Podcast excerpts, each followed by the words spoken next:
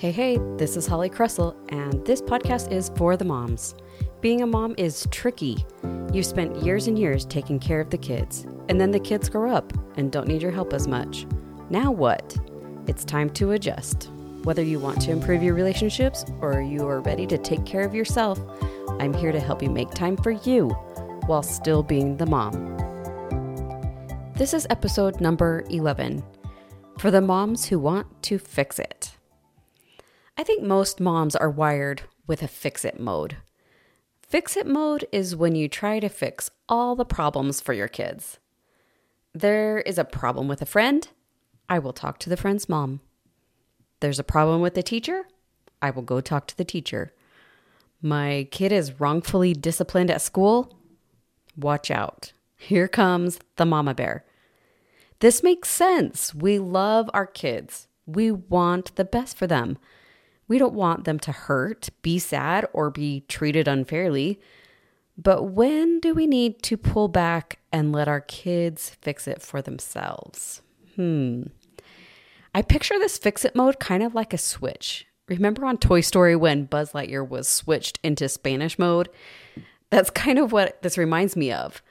Our kids tell us problems, and we automatically let our brain switch into fix it mode.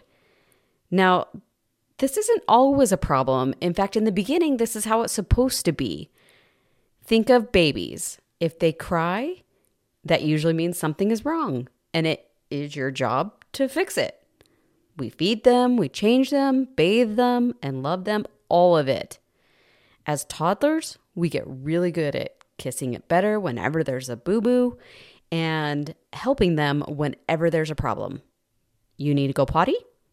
I'll help you by the time that your kids start going to school full time, you get really good at the fix it mode. Fix it mode has probably been on more than off for years now.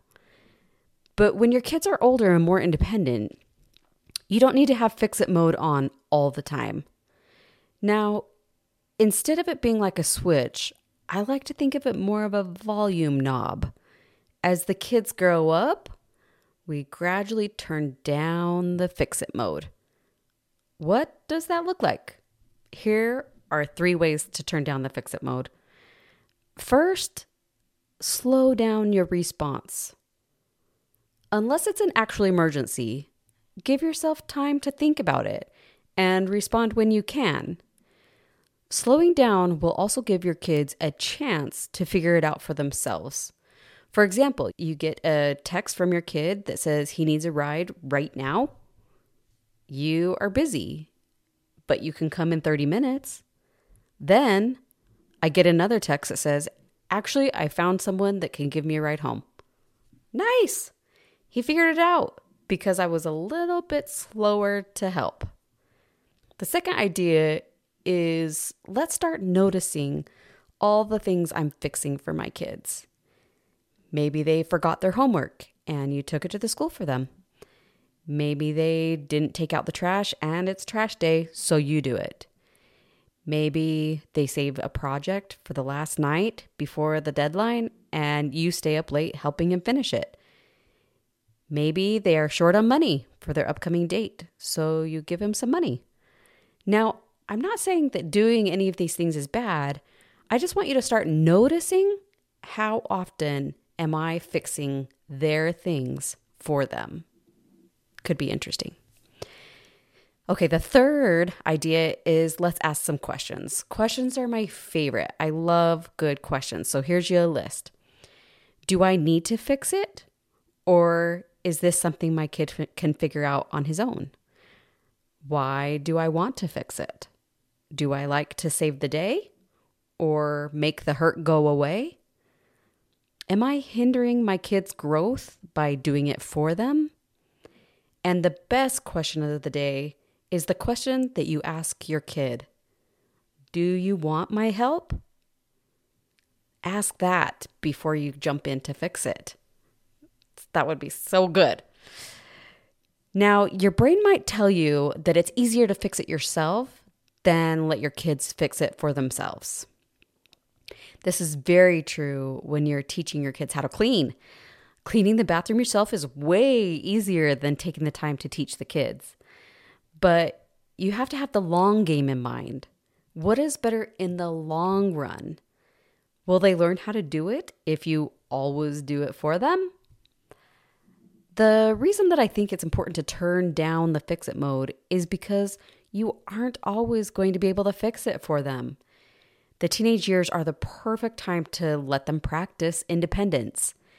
If you always fix the problems, how will they know to fix their own problems when they move out to go to college or take a full time job? So it's good to turn down the fix it mode, but you don't need to turn it off yet. The off mode comes later with adult children. That is a whole nother episode that we'll save for another day. As we've been practicing turning down the fix it mode, my brain is really quick to go to black and white thinking sometimes. I help them or I don't help them. But most of the time, something in the middle might be best. I help sometimes, but not all the time. Maybe you decide to help sometimes because I'm doing this for my kid to show him I love him and that is the mom I want to be. It's really up to you to see what works and feels the best for you. One more idea for you. The next time that your kid tells you something and you think that you need to fix it, maybe consider trying a new mode. I call this other mode sit with it mode. Don't try to fix it, just sit with it. Our kids these days really need someone to just listen and to be with them in the hard times. When you can show your kids that you can see their perspective and understand why they feel the way they do without trying to change how they feel, this is sometimes the thing that they need the most. My neighbor shared a story about one of her students the other day, and I thought it was so insightful. She had a student come to her classroom, and she could see that she was near tears. She sat down with her and chatted. She learned that the student was so stressed out about her grades as it was getting close to the end of the term. The student shared that people kept trying to make her feel better by saying things like, At least you have an A minus, I have a C, so you should be happy. Or they would say, You just need to try harder or try your best and it will all be fine. These aren't bad things to say, and they were just trying to help, but what she really needed was for someone to say that her feelings were valid. Sometimes our teens need someone to not find the silver lining or try to fix it, but just be in the darkness with them. Be in the darkness with people, especially our teens who are already in it. Just be in it with them so they can gain strength to get out of it. So, if your kids have grown up, it might be time to turn down your fix it mode.